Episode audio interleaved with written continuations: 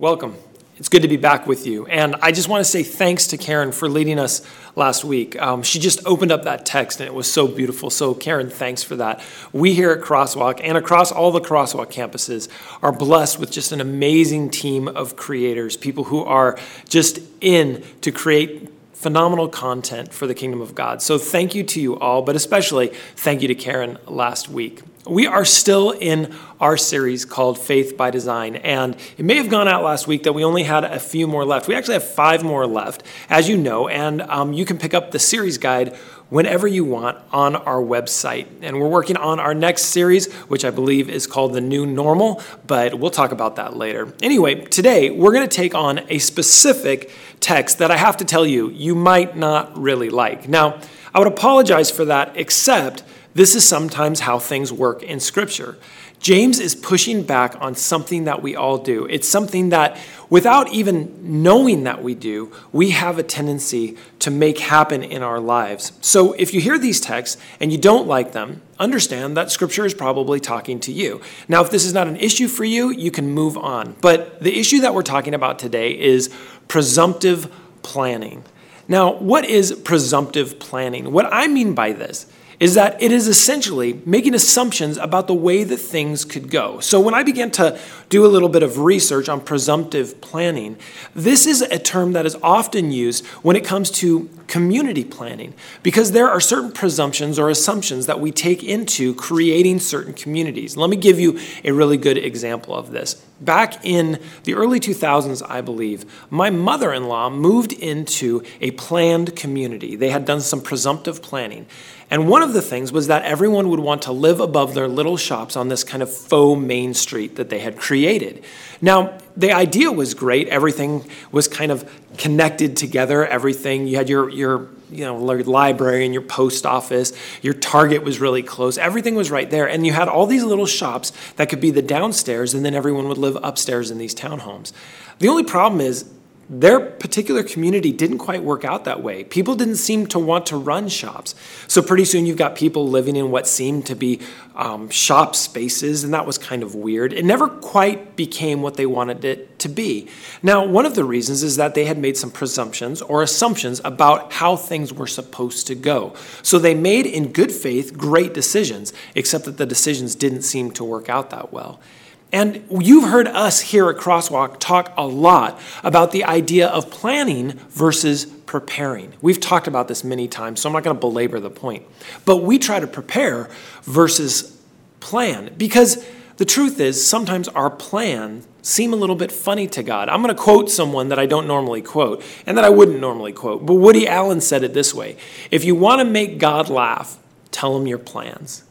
This is a pretty famous one. But it's not that God is pernicious. It's not that God looks at your plans and goes, oh, that's ridiculous. There's no way I'm going to bless those. Or because you didn't come and talk to me, I'm not going to bless them.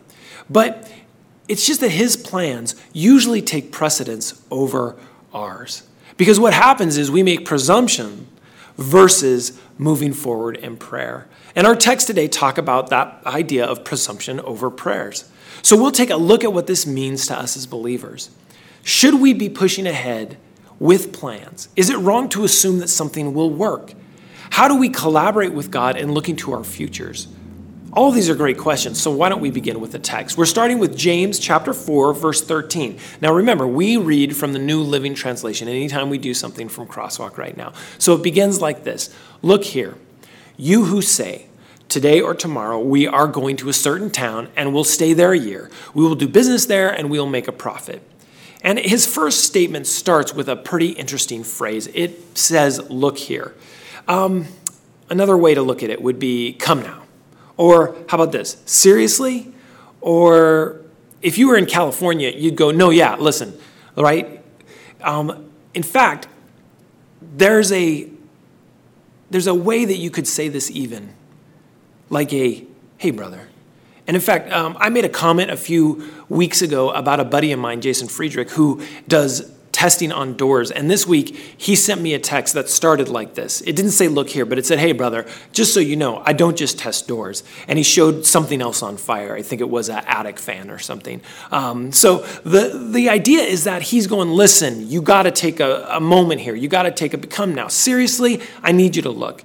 And so it says it again. It says, Look here, you who say, Today or tomorrow, we are going to a certain town and we will stay a year, we will do business there, and we will make a profit. He's sort of forecasting, but it's a fictional construct, right? Because he says we'll go to a certain town, we know that he's not talking about something serious. He's talking about what people say. So, if you're a fan of Seinfeld and if you read this series guide, you know that I mentioned this before. It's kind of like that yada, yada, yada phrase, right? It's not really a thing, but it's a construct, yada, yada. If you go to a certain town and yada, yada, yada. It's like that. So, he's saying that there's this construct out there that people say that we will go do these things. But what's the real problem with any of this? I mean, why is he taking issue with somebody making plans? Even presumptions that people make can make sense sometimes. In fact, we think it's a good business plan. Now, does this mean that God has an issue? Because he does say, you know, you're going to make profit. Does God have an issue with profit? Well, probably not. Profit is not anathema to God. Now, usury is. Profit on the backs of others, oppression certainly is. But the idea of profit from good business, no, that's not a problem for God. But again, this is a construct to show attitude. So if profit's not a problem, is it just that planning is a problem? So, does God not bless or does God hate a good business plan? Well, no, of course not. But there is something that seems to be missing from the planning and from the profit. Could we say that it's the praying? And it seems like what's missing in the planning is that God should be involved in that, even so. Because he goes on in verse 14, he says, How do you know what your life is really going to be like tomorrow? Your life is like the morning fog. It's here a little while and then it's gone. In fact, we know all about this because today we were going to shoot this on the roof of the church. But by the time we got everything ready to go, we stepped outside and the sun was beating down so hard because that June gloom, which I don't know why we're having in August, but that had all been blown away. It had all burned off. And this is how he's saying our life is like. Like you're kind of temporal, right? You're not actually the one who's in control of this. James struck at this presumption by questioning their view of time and even human life. Having spoken as if they had control, he reminded them of their ignorance of even tomorrow. Listen, you want a good example? Who would have guessed what life would be like today as opposed to five months ago? We could not have imagined what we have been through and what it is we are going through. But sometimes it's our own arrogance that leads us to think we know exactly what's going to happen. You see, the author in James is reminding us that our lives are fleeting like the fog and they are contingent. And what that means is that we are here by the grace of God and by his sustenance. To believe that we are completely in control is kind of a dangerous folly, don't you think? And by the way, the teaching against this it's not new. It's not new at all. In fact, Proverbs 27 1 says, Don't brag about tomorrow, since you don't know what the day will bring. This is not a new theme in Scripture. The idea that we are transitory and not really in any kind of control that we thought we were has long been preached. So, how do we counteract that? How do we step into the midst of that and be faithful while still at the same time looking forward and looking ahead? James gives us the answer in chapter 4, verse 15. He says, What you ought to say is, if the Lord wants us to, we will live and do this or that. Uh, see, we call this something. We call it the Jacobean condition, right? And Muslims actually have a phrase that's something like this. They say, Inshallah, Allah willing. If it is the Lord's will, is the way we would say it. Now, the phrase can become just a trope that doesn't really mean anything, right? Lord willing. Uh, it's like a, a, phrase you would hear from a, a, New York Italian saying, forget about it. It, it. it can come to be nothing more than a turn of phrase. How about this? Bless her heart, bless his heart. All these things can become something very different if we're not careful. But what if we really lived this way? What if we were serious about waiting on God's will and on His direction? What if we really sought God's peace? Would it change the way we live? Would it change who we are? Would it change how we interact with the world? I think there is. I think there's at least three things here that would, that would change. Number one, I think we would become more patient. Because honestly, patience grows patience. When we wait on the Lord, we suffer other things more generously.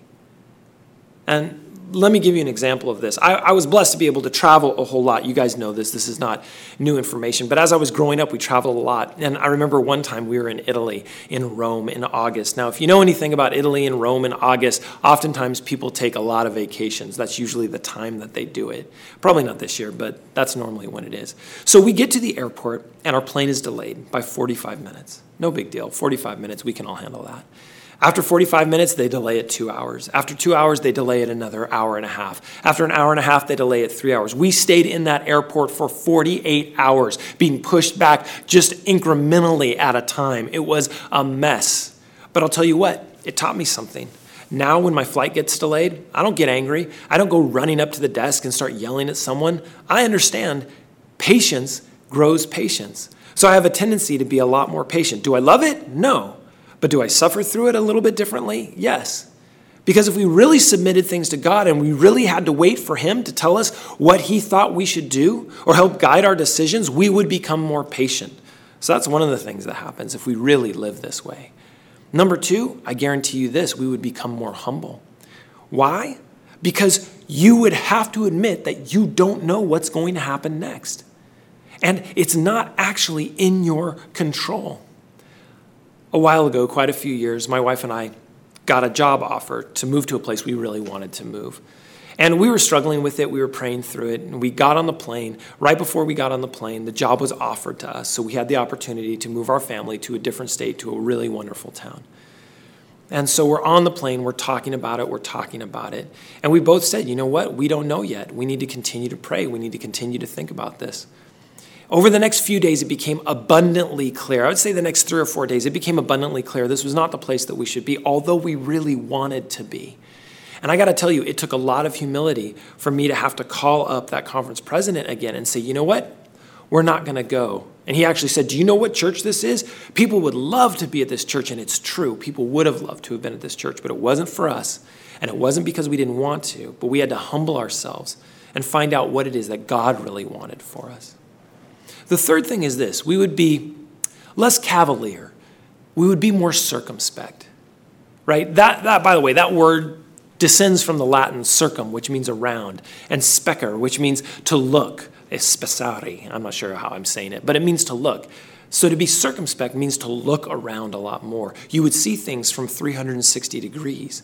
You would see all possible consequences before acting or deciding. We would look before leaping a little bit, think before posting, wait before simply attacking. Man, if we live like that, could you imagine the difference we would have in our own lives and the people around us? Could you imagine the different kind of interactions we would have with people, whether it's online or in person? If we actually waited on the Lord to tell us and help guide us in which way we should go rather than making the plans for ourselves. Because when we make the plans for ourselves, and James is going to speak to this in verse 16, when we make the plans for ourselves, he says this if you do that, if you don't do that, otherwise you are boasting about your own pretentious plans, and all such boasting is evil. I mean, do you have that friend that you really get tired of listening to? The one who always has another story to one up you or what they're about to do? One that has always everything going better than you do? If you don't, as we say, it might be you. But I'm sure someone is thinking of me right now, too, that I have a tendency to do that. It's easy to boast about our own plans when we think we're the ones who sorted them out, when there's no humility, when there's no circumspection. And listen, sometimes our plans work out great. And that adds to the idea that we're really good at this and we really don't need anything from God. But even if you can do it, does it mean that you should do it? Even if your plan is perfect, does that mean that that's what's going to honor God and glorify God and that's what He wants for you and your family? Or is there another way? Or maybe He is going to bless those plans, but you haven't submitted them to God first. James isn't saying that you have no say in what you do. James is saying that it's pretty important for you to make sure you know the will of God. Again, he says this otherwise, you are boasting about your own pretentious plans, and all such boasting is evil. So, what's the problem here? The problem is arrogance. Arrogance in our plans, arrogance in our dealings, arrogance even in our boasting about what it is that we've done. Now, some of you may not deal with arrogance at all, but some of us do. And I mean, you almost have to say it, right? Doesn't a little arrogance get some things done? And that seems like a fair question. But perhaps arrogance isn't what we need. Perhaps a willingness to put yourself out there is different than arrogance. We would call that confidence or self confidence. Because you have to remember, confidence and arrogance are different. You see, confidence understands and includes and actually invites humility. Arrogance, well, arrogance is selfish and arrogance is narcissistic. Confidence allows for others, for others to get credit, for others to add to what it is you're trying to do. Arrogance only has space for one. You know, we've talked about all these different phases of the, of the design experience, and one of them is iteration, right? Well, iteration means you sit in a room with people and you come up, you whiteboard, you do all these really fun things to come up with solutions to ideas. If you are arrogant, you can't listen to that because it might not be about you. If you are confident, you can take other people's information and you can add it to your own. You can aggregate it together so you can come up with the best ideas and the best understandings and the best solutions. Confidence and arrogance are different.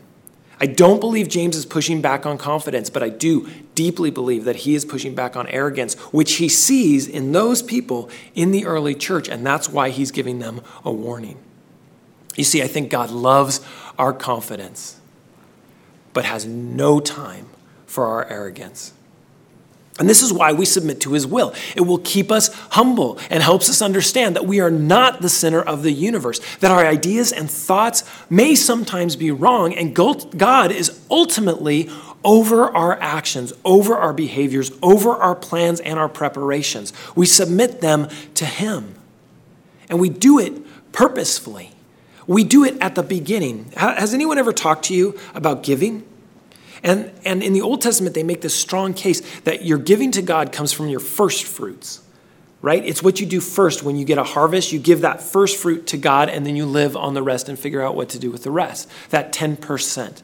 And we're so grateful for those of you who feel this way and believe that that's a biblical principle to live by. Thank you for your continued support. That's not the point. The point is this they say it first because that's where we're supposed to go first.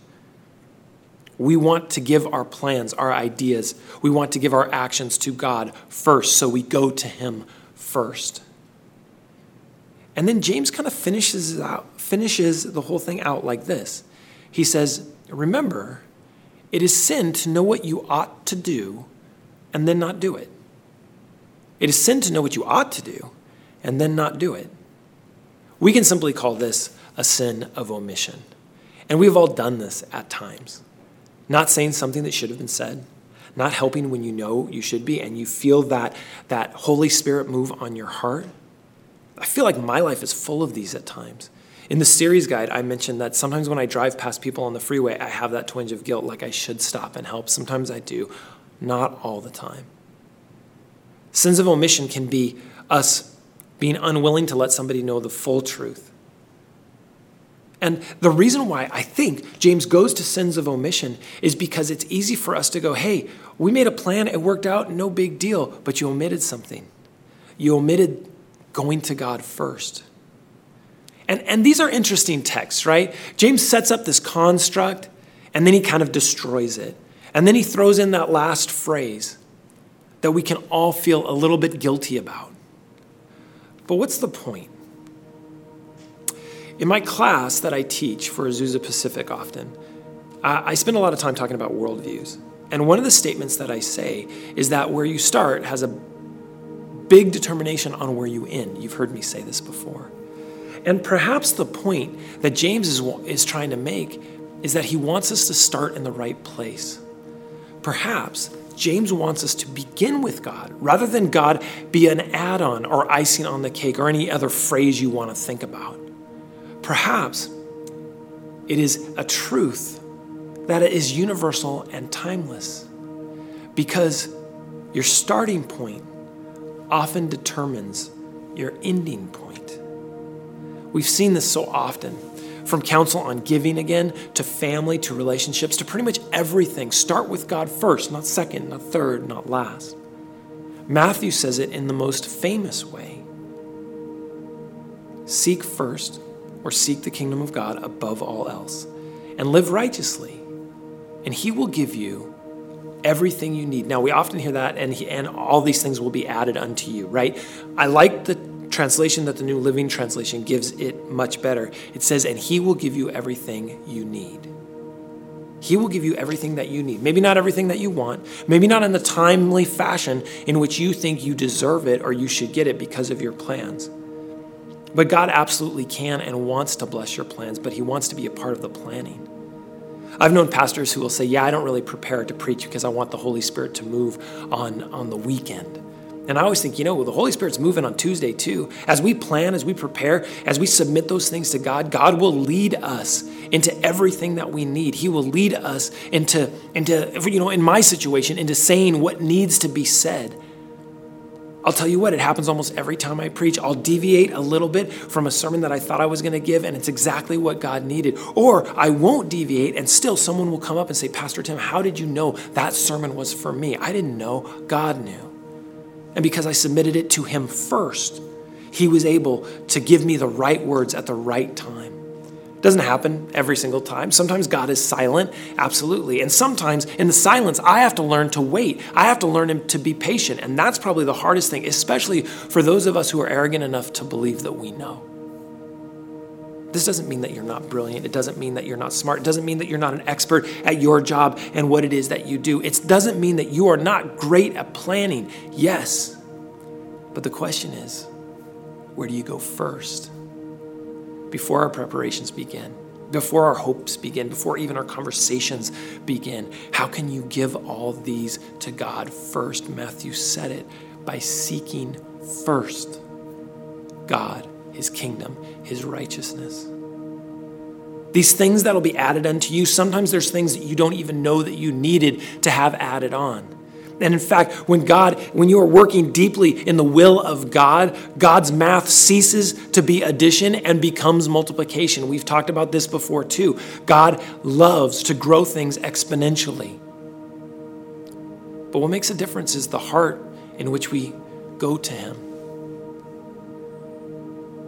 If, if you're the kind of person that loves to plan and you're the kind of person who at the end of the planning session goes, Oh, yeah, we should probably ask God if He likes this, you, you, you're doing it wrong. And I've been one to do it wrong a lot. What we do is when we sit down to think, when we, when we begin to map out what it is that we want to do in life, we don't start with profit, we start with prayer. We don't begin with presumption, we begin with giving it to God. And He will make our presumptions accurate, clear, plain. And listen, I, have got a buddy who's a he's an entrepreneur, and a few years back he hit me up and he said, "Listen, what do you do when God just doesn't tell you which way to go?" And my answer to him was, "Well, you wait a little bit longer." And when you can't wait any longer because certain decisions need to be made, you pray again and you move ahead in what you think is absolutely best always with the understanding that if it doesn't work out, you can pivot, you can change, you can turn. But where do you go first becomes the question. I don't think James hates profit. I actually think he likes it. I don't think James hates planning. I actually think he wants you to plan deeply. And as we talk about our faith by design, planning is obviously a part of it. Preparation is obviously a part of it. But it, we don't begin with our plan. We don't even begin with the problem. We begin with prayer, asking God where He wants us to be. If we can begin there, we become a different kind of people patient,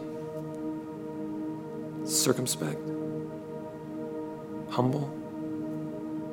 All those attributes, all those fruits of the Spirit that God wants us to be. It's not hard. Where you begin determines where you're going to end. So begin with prayer. Submit the plans to God, and He will create more abundance than you can even imagine. Let's bow our heads. God of grace, it's been a big week. We first of all want to lift up our brothers and sisters in Lebanon who had to deal with a massive explosion. Lord, be with that country, be with their first, second, and third responders are there still pulling out of the rubble. Lord, be with them. Lord, be with us, those of us who are in the United States. Be with our country as it struggles with many issues. May we continue to make progress and grow. May we begin to become more and more unified, not more and more divided. So, Lord, we submit any plans that we have to you. And Lord, be with the church. We are scattered. We are the diaspora right now, dispersed all over. But Lord, you bring us together in unity.